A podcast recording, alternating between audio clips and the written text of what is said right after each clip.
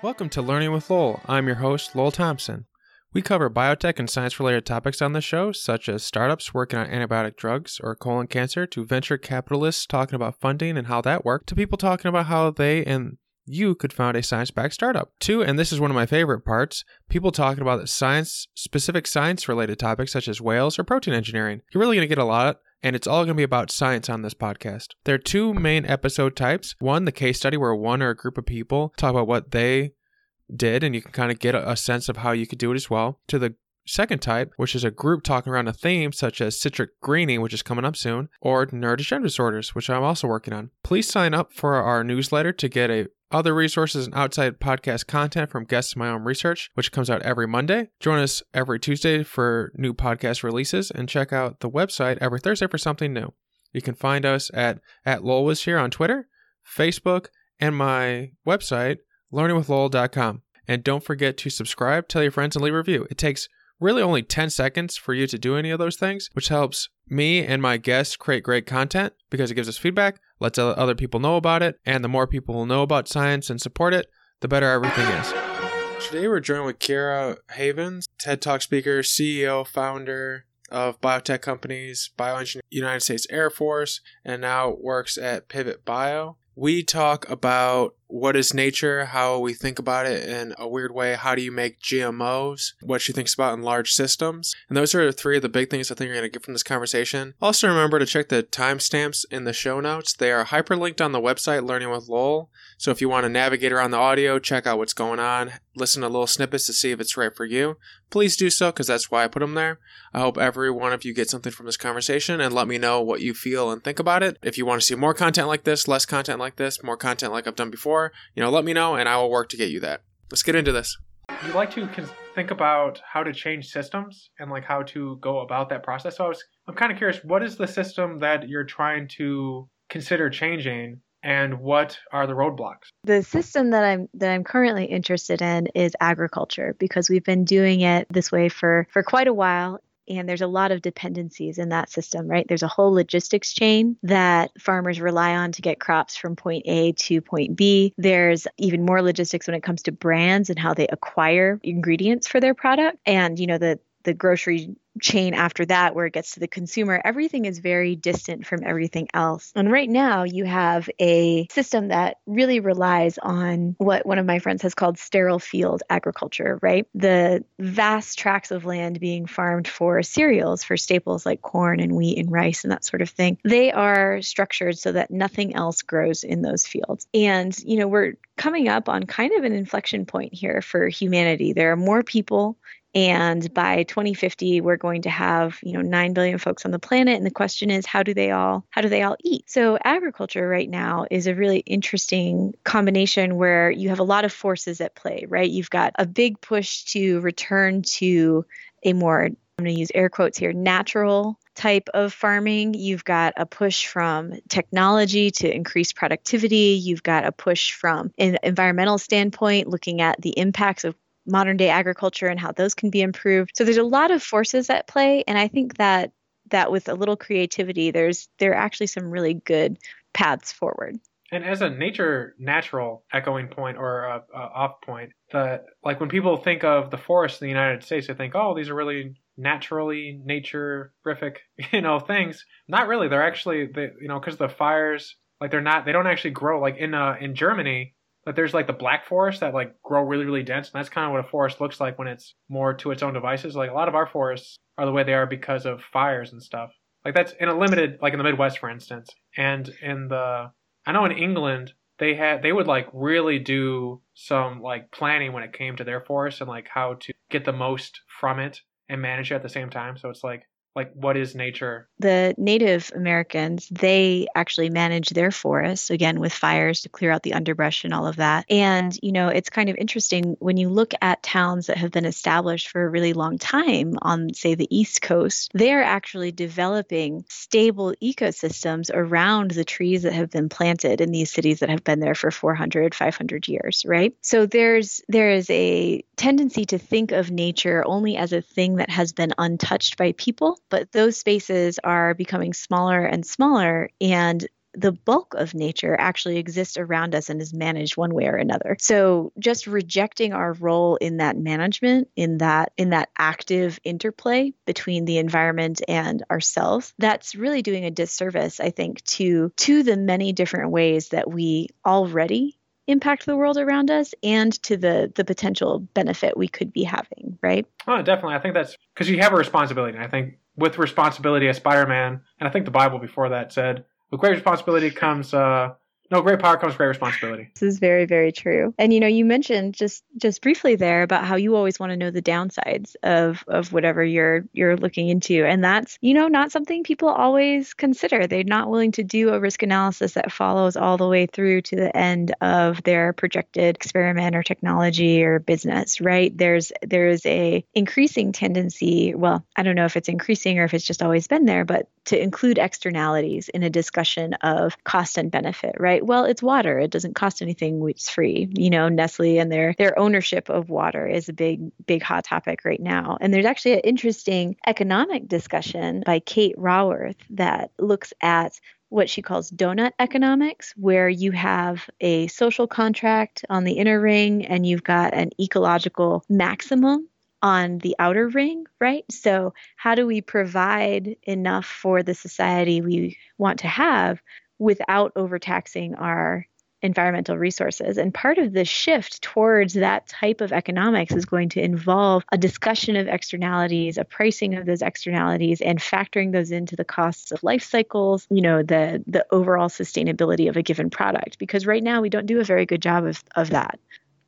Yeah, we're not very good at limiting ourselves. This is true. In England, they used to have lots of forests. When Caesar, the guy who destroyed Rome, well, not really Caesar, it was more his nephew, but when he invaded Britain, it was full of forests, but by the end of the 100 Years' War, a lot of the forest was stripped, and actually Admiral Nelson would go around and he'd throw nuts on the ground, and people were like, why are you doing this? And he was like, well, I'm just, getting ready for the next ship, building the next ships, because they had to import wood from the Americas and Norway. If you don't manage it responsibly, you have to keep drawing from without the system. And at some point you run into this is one planet and we only know organic life lives here. We're kind of just a giant Petri dish. That's very true, and the willingness to pretend that it is not part of the same system has been what has gotten us this kind of into this situation as it is, right? It's linear style of thinking rather than a circular style of thinking. And there's a number of schools that have really advocated for this sort of biomimicry, right? Looking at biological systems and the plasticity and the way they adapt and the way they integrate new input without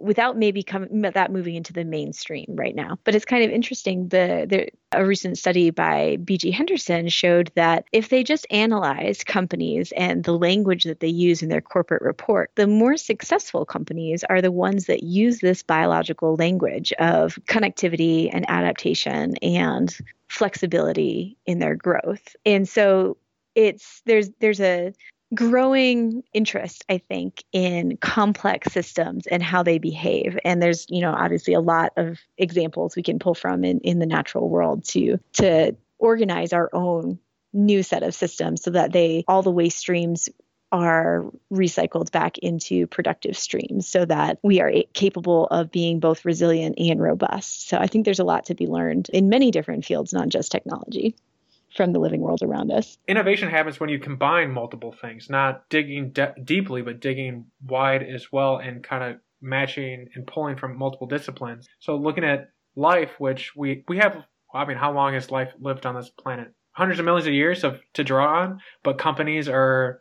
in the United States, only 300 years old. You can kind of get a much interesting sense of life cycles when you have more data to pull from. Life cycles of a billion years, that's good in a historical sense, but when it comes right down to the human life cycle, right, we're operating on a much shorter time scale. So 300-year-old companies sound enormously old to us. It seems massively old. And I think that difference in time scale is one that is not very appreciated. There's been... The pace of change is far more rapid than it has been in the past. Our brains, while they have evolved and actually have shrunk in the last couple 10,000 years, also had adaptation so that we think quicker, but it has shrunk by the size of a lemon. That brain that was out hunting and gathering and stuff like that is the same brain that understands calculus and statistics and is able to look at these like macro things. And so I always think that's the same brain. Like just imagine, but it's also a limited brain in how we think of in like the short term, like you're mentioning. The limitation and the ability to hold different concepts, different timescales, to operate on these, to live both within a system and imagine a system as it could be. That's, you know, like you said, one of our greatest strengths, being able to recreate the world around us. And so I'm excited to see the way biology and insights from biology are moving us towards a new style of economy, a new style of manufacture, a new style of healthcare. It's involved in so many different areas. A lot of it depends on kind of seeing this new sort of system come into being. You founded a biotech company a while ago that made flowers, made genetically modified flowers so that they would change colors. I was listening to this Y Combinator female founder conference, and they talked about how male and females go about running and founding startups differently. You know, guys tend to be a bit more confident, shall we say, and women seem a bit more tentative in their abilities. And so I'm curious, is that especially for scientists, does that resonate with you? Did you find it hard to kind of like talk up what you were doing and that was like something you had to learn? Or is that something that like does not resonate at all with the story you've had? You know, as far as founding the company goes, I have spent most of my life working in male-dominated fields. I personally don't feel much by way of intimidation, I guess, in that area. That has never been a problem for me. I'm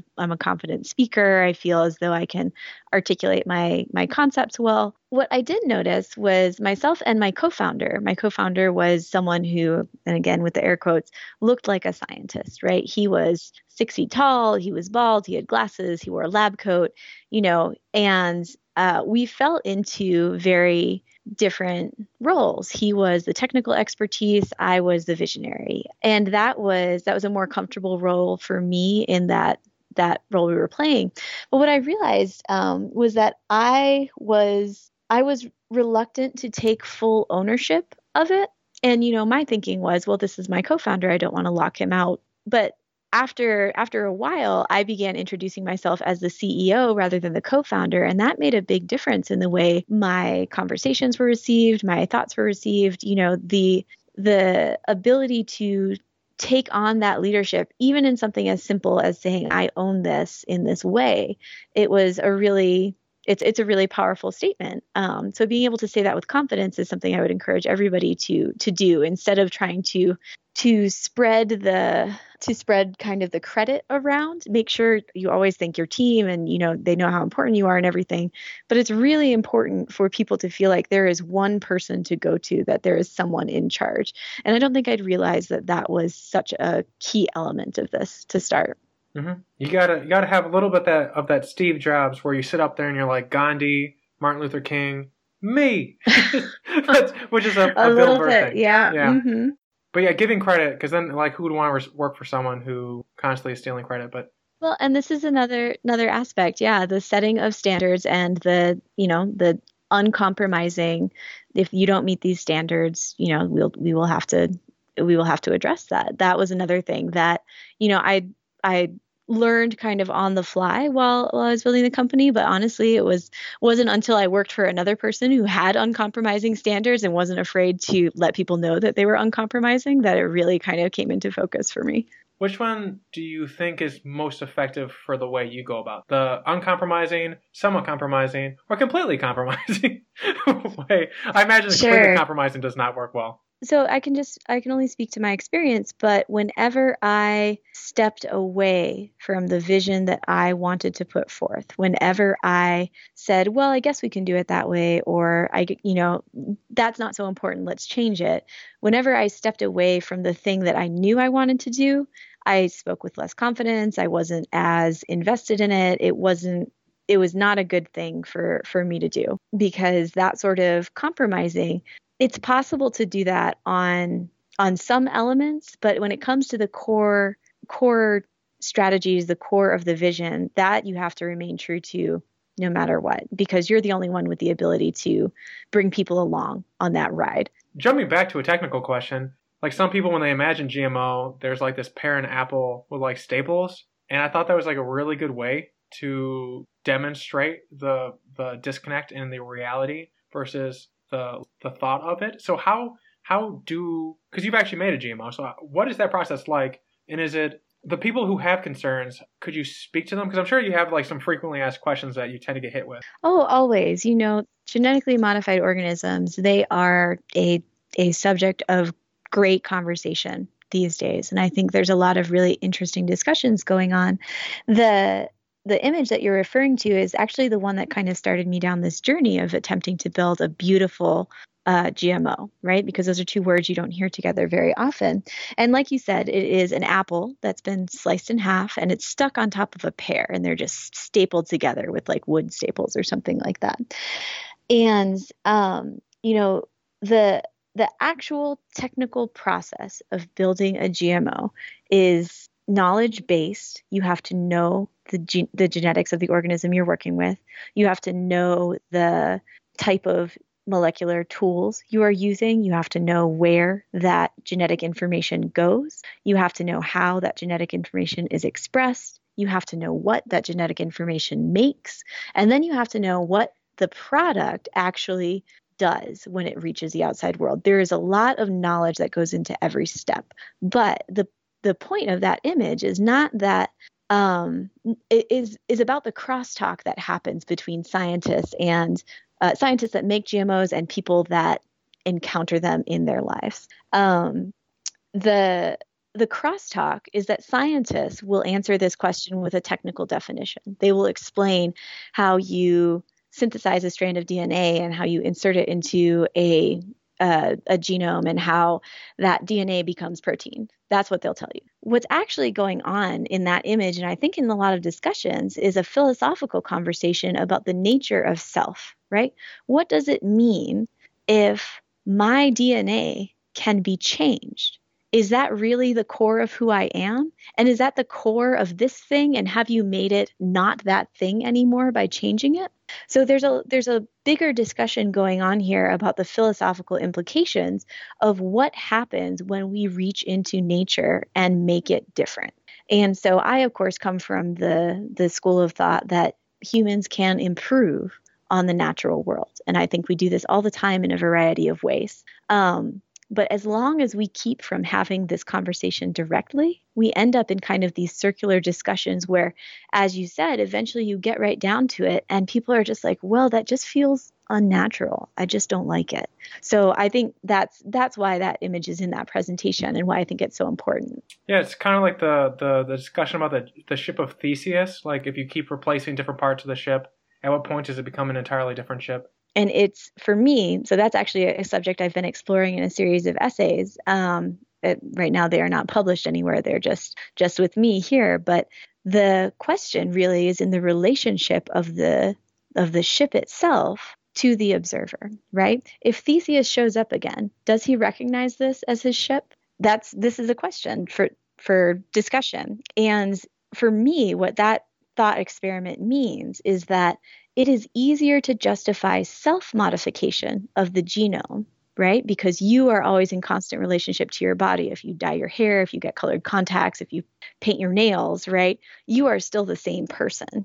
So if you choose to make that change, there's no discrepancy there. There's no conflicts. You are still you. You are a creature of change, and this is just one more iteration. When you choose to make that change outside of yourself, now we're talking about a very different question of responsibility, right? Who gets to choose what changes are made and what is the criteria behind those? Like most people be like, oh, you know, if you have a genetic problem, people be like, okay, yeah, you know, you struggle with it. You're responsible with it. That makes sense. It's like if you were to decide to go on a generational ship to another star system and it's going to be multiple generations, you know, the first generation decided it. And I think but the second generation didn't, but they're locked in. There's some really nice fantasy books about exploring that topic, about how like the grandchildren don't see it. There's one called Aurora by. Yes, that's just what I was going to mention, by Kim Stanley Robinson. He did a killer job with that book. I think it gets into this just perfectly. No spoilers. I really like the AI. No spoilers. Yeah. So if you want to like kind of like delve into that concept. But it also gets into that broader concept of managing environments, managing ecosystems as a whole, right? Who is making those decisions? How is that algorithm informed as to what choices are the best choices, right? I think there's an interesting parallel here when we talk about our own genetic information and how that applies to communities with different standards of, I guess, technological depth that they're willing to tolerate. So one interesting aspect of this is that when you know what your genetic makeup is, you are able to manage what your children, the genetic makeup of your children will be, right? If I, a person with blue eyes, marries another person with blue eyes and we decide to have children, they will likely have blue eyes. We have chosen that combination already, right? There's right now a discussion going on about what does it look like if we choose to manage that flow of information, not through what we've done for centuries, but through deliberate interaction with genetic material, if we choose instead to have green eyes or brown eyes or other traits. So that's the very active intervention, I guess. And there's another discussion going on, and actually one group called the Dor Yeshurim have embraced this. They only date for marriage for kids, right? It's a very orthodox culture, and in their culture, a disease runs through. You know, it's a disease is very prevalent. It's a genetic disease, but they're able to use testing to identify who may date who, and thereby eliminate the possibility of this disease showing up in their children, right? So there's actually a agreed upon social use for the genetic information of this community to achieve a goal that the community has decided is to their benefit. And this is it sounds very rigid and very structural, I guess, to a society where we are used to, you know, ideas of romantic love and a whole different way of identifying potential mates, right? But I think it's very important to allow for these discussions to at least take place or give people the tools to have them, because the most effective management of this resource is going to come. It is not going to be handed down on high, right? It's going to be a lot of, as we said, kind of discussion and identifying who has the responsibility to take on these choices. That's just an utterly fascinating discussion. I think there are only a few very simple organisms that can swap DNA. So it's kind of interesting as one of the few organisms that can do it purposely. Everything swaps DNA all the time. It hops around like crazy. And that's maybe a little bit of an exaggeration, but there is a lot of what they call horizontal transfer between organisms that are very different in many different ways. So, you know, I think this goes back to kind of the idea that nature is this monolith of perfection that never changes, and that's just not true. It changes all the time, constantly. So it's the intentionality of it is maybe the new thing here, right? In this particular case, but genetic information is very it is fluid. Well, that's evolution for you, you know. But I'm pissed. But like, like, you know, things have to change for evolution to work. The question I wanted to ask, which is where do you want to be? The question basically is where do you want to be in 5 years? How do you want to change? And how have you changed in the last 5 years as well? Yeah, well, I mean, you could say my thoughts on this topic have evolved, because there definitely has been some casualties, honestly. So I think I told you I started off in the lab behind the bench, very working with abstracted concepts, right? So I was a molecular biologist. I worked with the DNA. I worked with the proteins. You know, that was my job. And I fully believed that science would save the world, that biotechnology was the path to growing more food, to better health solutions, to a more environmentally friendly future.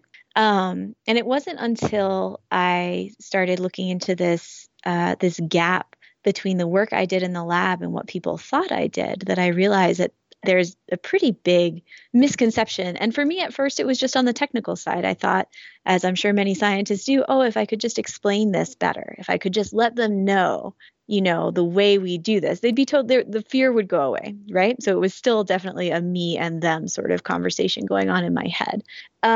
And it wasn't until that pear and that apple kind of showed up that it clicked for me that it's not about the technical aspects of it. It's about the human aspects of it, the philosophical aspects of it. And in a very practical sense, it doesn't matter how much technology you build in the lab. If the system outside of the lab is not prepared to accept it and move it through the world, right? And this can be something as, mundane as logistics. Does the actual logistical structure exist to make use of your innovation?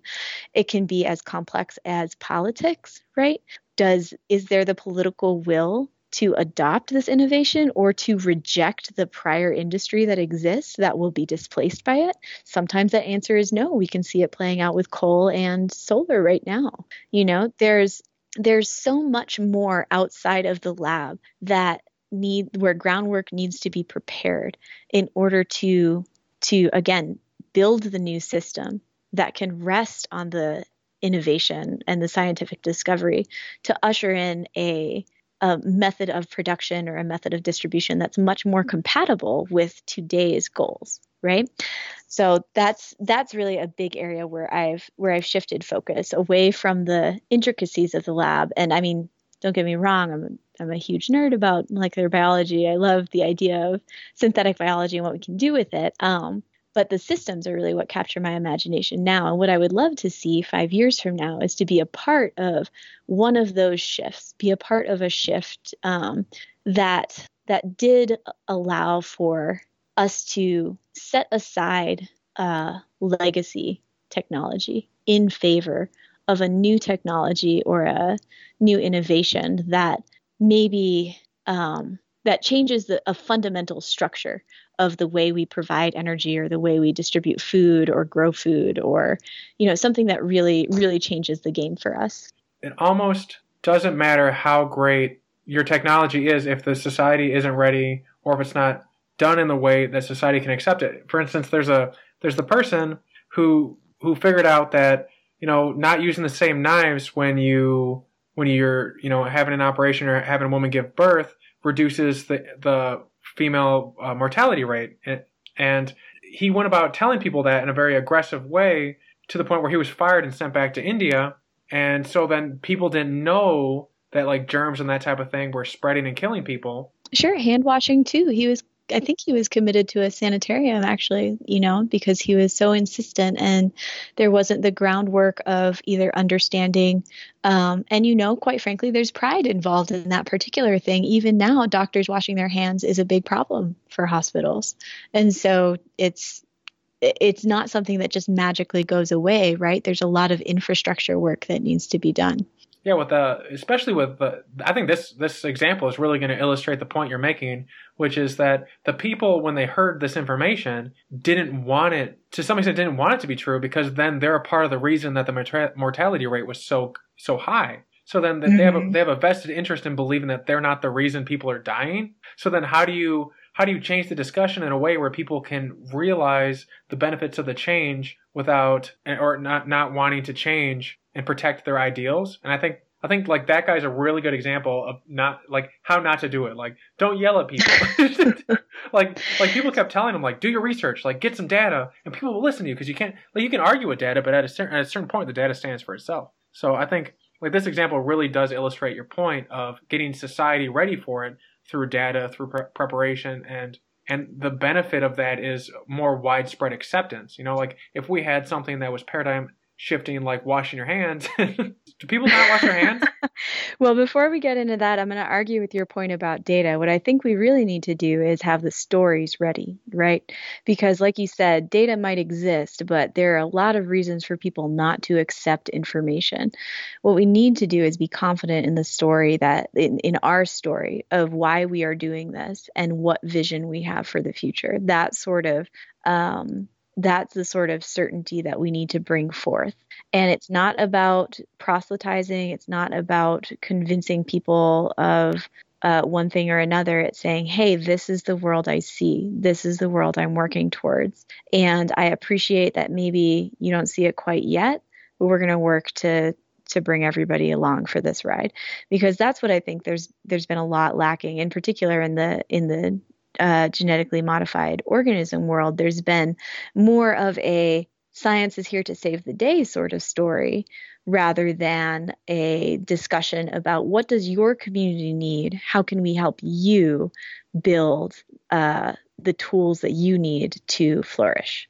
And I think that's a really important shift that needs to get made, because people will fight for the things they want. And right now they are not fighting for this. And that's something to really deeply consider. What can people do today to be supportive, and what are you doing to get yourself to that point where you can make those contributions, which is like two topics? If people want to, I think people should look at themselves and really ask, what are the things I want to support, right, with my dollar, with my time, and then consider, kind of take a look at all of the opportunities, all of the innovations, all of the methods out there, right, and say, which of these actually meshes with my ideals? And there's often more assumption than, say, fact checking that goes on, and having the critical mind, right, that can look at any given process or tool as a process or tool first and foremost,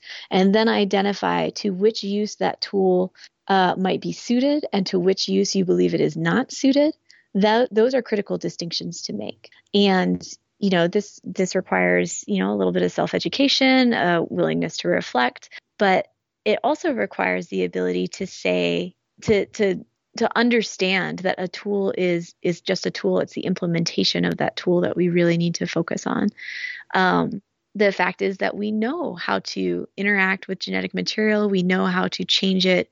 We know how to read it. We know a large number of things, but we don't know everything. So where do you draw the line on risk and knowledge and application, right? One of the things that I am working on is a tool to help people do that. It is a series of questions, I guess, about, that, again, going back to this idea of how do you apply biology well? How do you establish a good use for this technology? What is the criteria? It's an attempt to make that criteria more widely available, so everyone's speaking the same language. So when you look at a particular innovation, you can say, where does this fall on the risk axis, on the benefit axis, on the technological depth axis, right? And establish for yourself where this new thing falls. Hopefully you'll have some baselines, right? Where you'll be able to see, okay, this use I approve of, this use I don't, where does this one fall in between?